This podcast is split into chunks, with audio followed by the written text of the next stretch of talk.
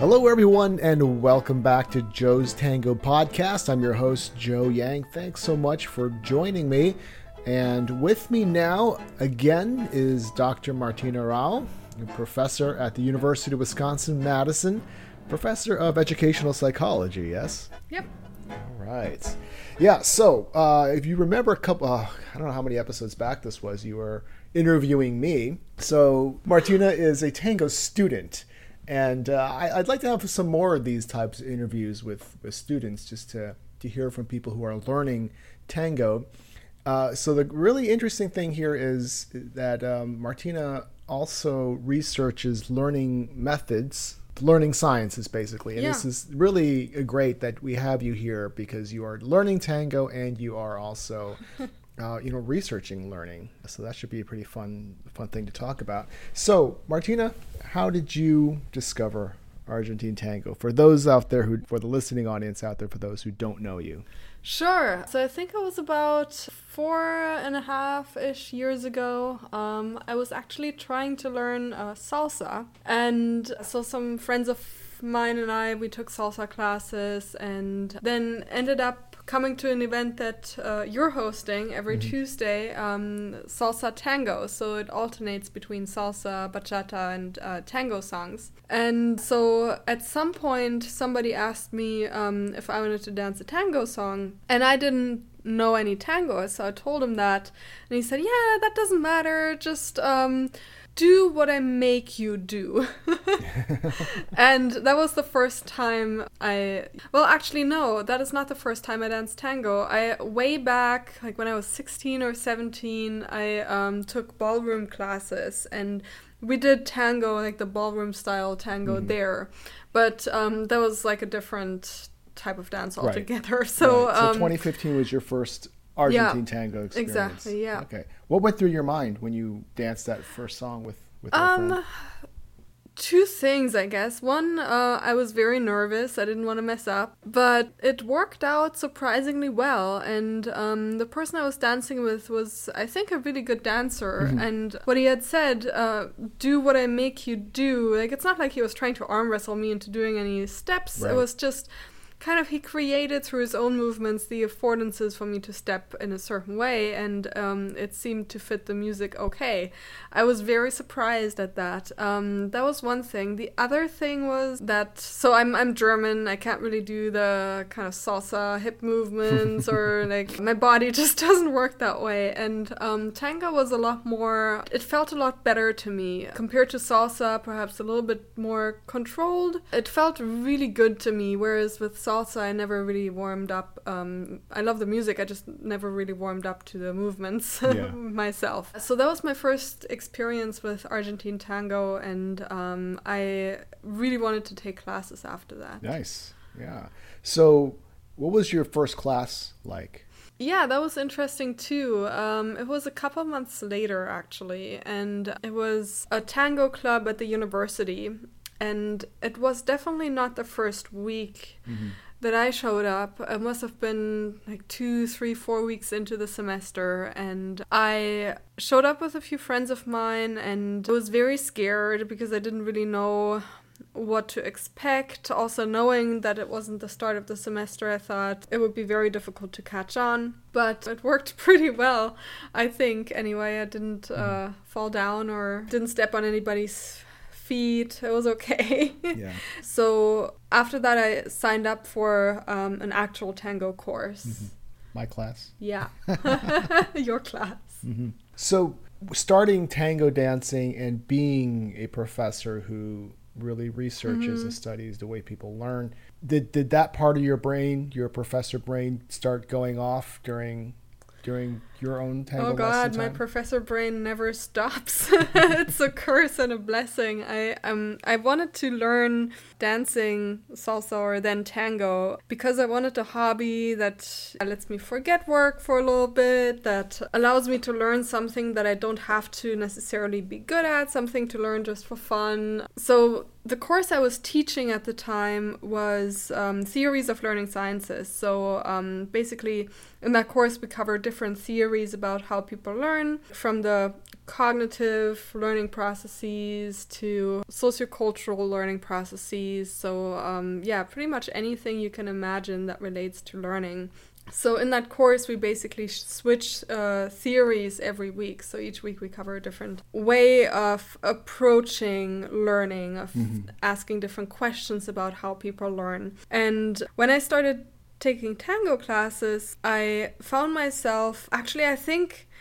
I think it was actually on the same day. I think I taught Wednesdays, and the tango class that I signed up for was mm. also Wednesdays. Right, Wednesday nights. And yeah, so it was really fresh in my mind too, the theories we had covered that week. And I really found that they applied to my own learning in tango. And to me, that was interesting because, you know, we're used to, in academia, we're used to studying, learning, um... I uh, this this shouldn't I shouldn't make it sound so exclusive. We study learning learning in all kinds of ways, but we often think of learning in the schooling or academic context, mm-hmm. like learning something formal like math or science, and kind of rediscovering these theories when we were uh, when, when I was learning tango myself was really enlightening. So, for example, theories of cognitive processes involved in learning are about schemas that we form of declarative uh, knowledge about what something is. So, for example, tango as an umbrella term, mm-hmm. there's Argentine tango, there's ballroom tango. Right. Within Argentine tango, there's tango,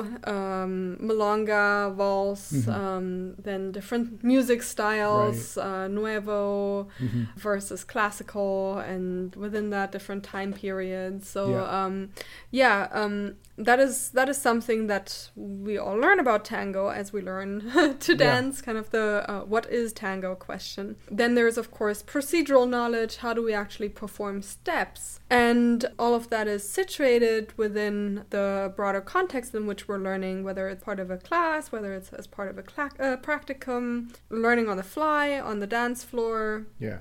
Um, also communication, mm-hmm. um, there's obviously communication as as a follower, detecting what the uh, leader wants us to yeah. do. That is a form of communication. Uh, the music itself is communication. Mm-hmm. There's also communication among couples on the dance floor, like what another couple in front of us does affects how yeah. we're dancing. Then the cabeceo as mm-hmm. as right. a, a form of communication seems very uh, central. And cultural conventions, like um, the first time I danced with you, actually, I mm-hmm. didn't know that you're supposed to dance um, three songs, not just one. And I right. just said, well, thank you, and thank walked you, yeah, away after walked the away. First. I didn't know that. And then, uh, yeah, cultural conventions, then we're getting close to kind of the um, history of tango, too, as mm-hmm. a dance that was done by immigrants, mm-hmm. I believe. It was brought um, back to France to... Mm-hmm. Um, Yeah, it's where big gas gain, where it exploded. Gained yeah. prestige in America, um, mm-hmm. and so there was an international history right from the start. And I think you actually told me that you have the impression that tango is still, um, the tango community is very international. Yeah. Not just because there are, inter- um, there are tango communities like mm-hmm. in each country, but also because somehow international students seem to gravitate t- towards yeah. um, tango. Or mm-hmm. I think I covered just now like five mm-hmm. different theories of yeah, how learning it's happens. It's great how learning tango, yeah. how it, it just fits fits so nicely into that category. It's not, mm-hmm. you know, we think of it just as, oh, it's just this thing we do, but, you know, there are ways to, to academically look at it, and it, and it works, which is great. Yeah. yeah. And I love along the, the communication also, if there's a live band, when you're dancing, you're that the live band is actually communicating with the dancers as well, right. and vice versa. So that's and, really fun. And so as a D J, when a D J D J comes up with a um, with a playlist, or even changes it uh, throughout the evening, that can mm-hmm. also happen, right? Yeah.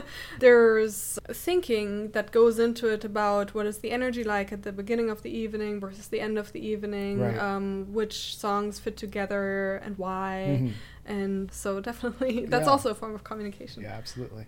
So I want to I want to switch gears just to a question that I have that we, we discussed this before, and this this is a term that annoys you, and I want you to explain why. A term Some that annoys of my, me? Yeah, it, it, this is great. This is really this will be great for, for us to hear about. I'm so, curious. So sometimes I have students, you know, when I'm trying to explain something, they'll uh-huh. say, no, no, no, just show me, just show me how it is, because I'm a visual learner. Oh, learning styles. Yeah. So the term visual learning, you hear that a lot.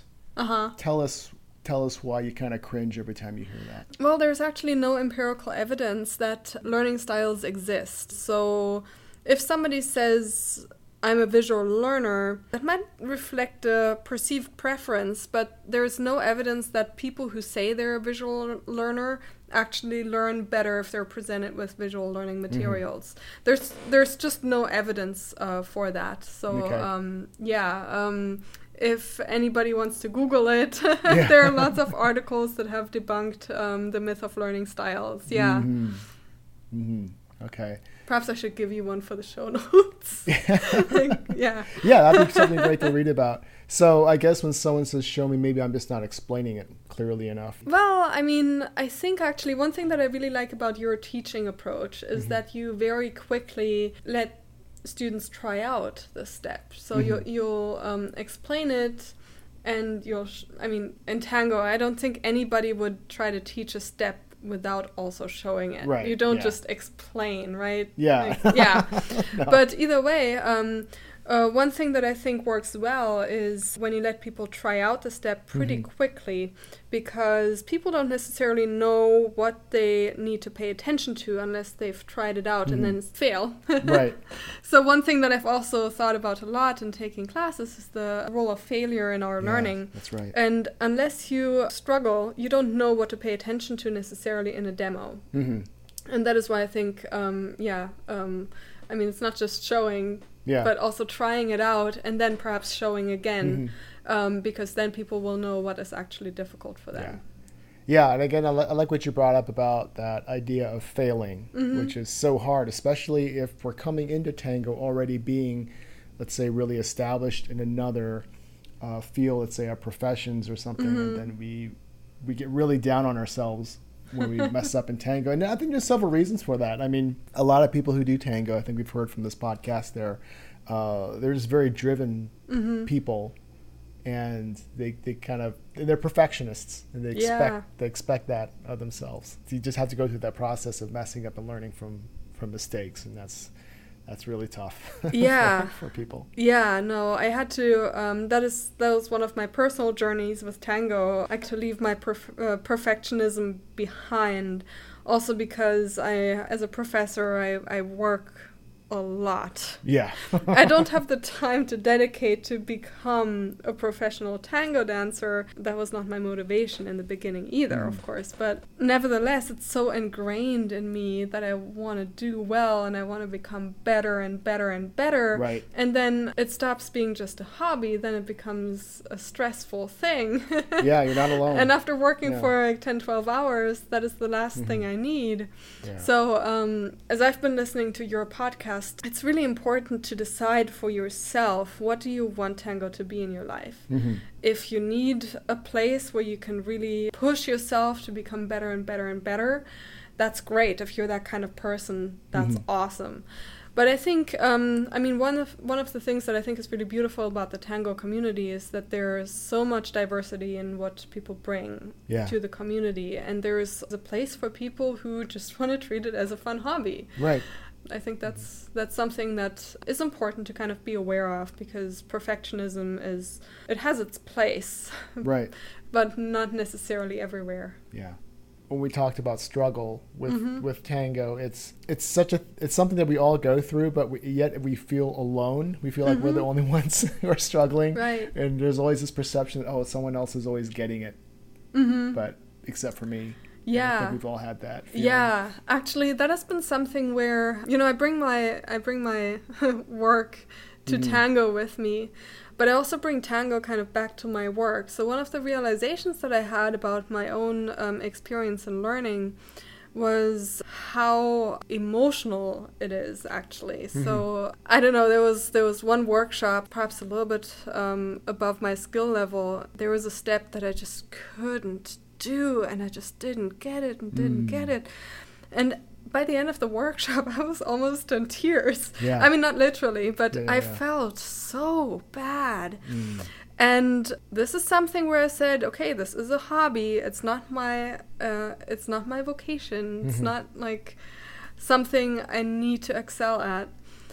I'm also not getting graded, and even if mm. I did, you know, it wouldn't it wouldn't go on my uh, transcript or anything. Right. Like, and I wouldn't lose my job over it. Like, mm. it has no influence on my like the rest of my life whatsoever. Right. Especially now since you have tenure. Yeah, thankfully, I, at the time I didn't, but yeah. um, yeah, but nevertheless, it felt so I like that that feeling of failure was so strong, and yeah. I was so embarrassed about it. Mm-hmm. And that really was an aha moment for me, because I never really understood why my students get so hung up on grades. Mm-hmm. And I perhaps see the bigger picture, because I think, well, if they got like, even if it's like an A minus, like there are some students who are like, oh my God, what did I do? What did I do wrong? And I'll say, well, yeah, look at the feedback and do better next time. And mm-hmm. like in my heart, I know that that student is like, mm-hmm. you know, a student who like is so upset at an A minus yeah. will do really well in the class and mm-hmm. probably wind up with an A. So I have confidence. Mm-hmm. And the student is really, really frustrated and feels really, really bad. And right. I never had that empathy. Yeah. And, and yeah, my experience in how bad failure actually feels. Mm-hmm. And yeah, we have to talk talk perhaps also about what is what is failure, because I actually think failure is an opportunity to learn rather than something sure. that comes to get you. Yeah, with this dance, I mean, whether you're treating it as a hobby, but a lot of us, you know, like like, like a lot of the teachers we interviewed, mm-hmm. they got obsessed with this mm-hmm. dance. And um, so, yeah, regardless of where you fall on that spectrum of I just liking this as a hobby versus being obsessed with it, I think it's important to be, for people to know that if there's anything about tango that you want to learn, and if you're mm-hmm. if you set out to to learn it, nothing's going to stop you. Mm-hmm. You know, don't think that there's anything that's beyond your ability. Mm-hmm. I mean, if you're determined to learn something, you're you're going to figure it out one way or another. So. Yeah, because there's so many students who say, well, will I ever get this? Will I ever get this? Uh, of course, it feels like you're not. But uh, if you really want to figure it out, you, nothing's really, you know, nothing's going to stop you. So yeah, and I think um, if you have that mindset, then failure is actually more like a challenge than mm-hmm. something that puts you down. Because if it's more like, if you treat your failure at, I don't know, performing a step or something mm-hmm. as a riddle. If I haven't solved the riddle of right. how it works yet, then then it becomes much more motivating. Mm-hmm. Yeah. And absolutely. that that can happen regardless of whether you treat tango as a hobby or as a mm-hmm. as a, as like an obsession. Right. yeah. yeah. Yeah, and another thing uh, that we were talking about earlier uh, before we started recording was the idea of tango or anything else that we really enjoy doing for people like mm-hmm. you yourself. I, I'm I'm as passionate about tango and teaching as you are about being a professor and, and researching. And it's kind of interesting how we don't really mm-hmm. just stay laser focused on one thing.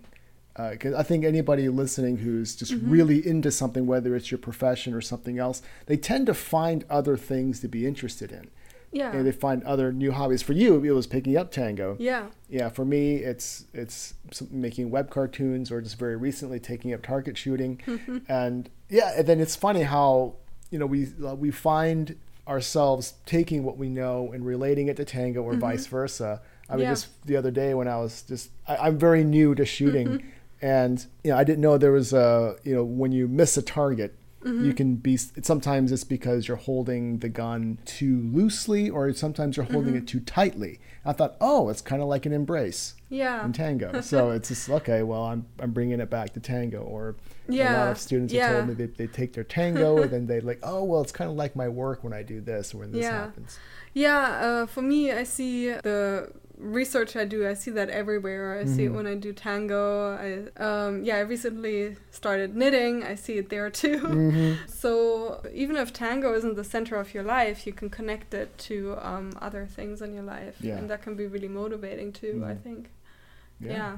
Well, yeah, this was uh, fun talking about uh, tango mm-hmm. and your experiences learning and Thanks. being a professor. Yeah. yeah. Well, it's all thanks to you, because you're the one who taught me. Oh, yeah. And eventually you married your tango teacher. Yeah, that's right. I did that that helps. Yeah. yeah, full disclosure, Doctor Rao is my wife. So. Okay. I should have said it at the beginning. Oh, yeah. Well, maybe I'll edit that in later. Okay. okay. So, Doctor Rao, where can we find out more about you online? Yeah, so I have a website. Mm-hmm. Um, it's uh, website dot education dot wisc dot e d u slash rao dash lab. Okay. Um, you can also just uh, Google me, uh, Martina Rao, U W Madison. Yeah, and she's then, pretty famous. Yeah, well, I don't know, but that, yeah, it usually comes up when you do that. Yeah, I'll, I'll put a link to it in our show notes so people will be able to, to click on it right away. Sounds good. Okay. All right. Well, thanks a lot, Martina. Thanks. Bye. Bye-bye. And thanks to all you listeners for tuning in. If you're enjoying the show, please take a quick moment to subscribe, and please leave a five-star rating and review if you haven't already. That helps out a lot. To help keep the podcast going, I'm also accepting donations through PayPal. There's a link in the description and also one on the podcast website. Thanks for your support. Okay, that's it for today. You've been listening to Joe's Tango Podcast. I'm Joe Yang, and I'll talk to you again soon.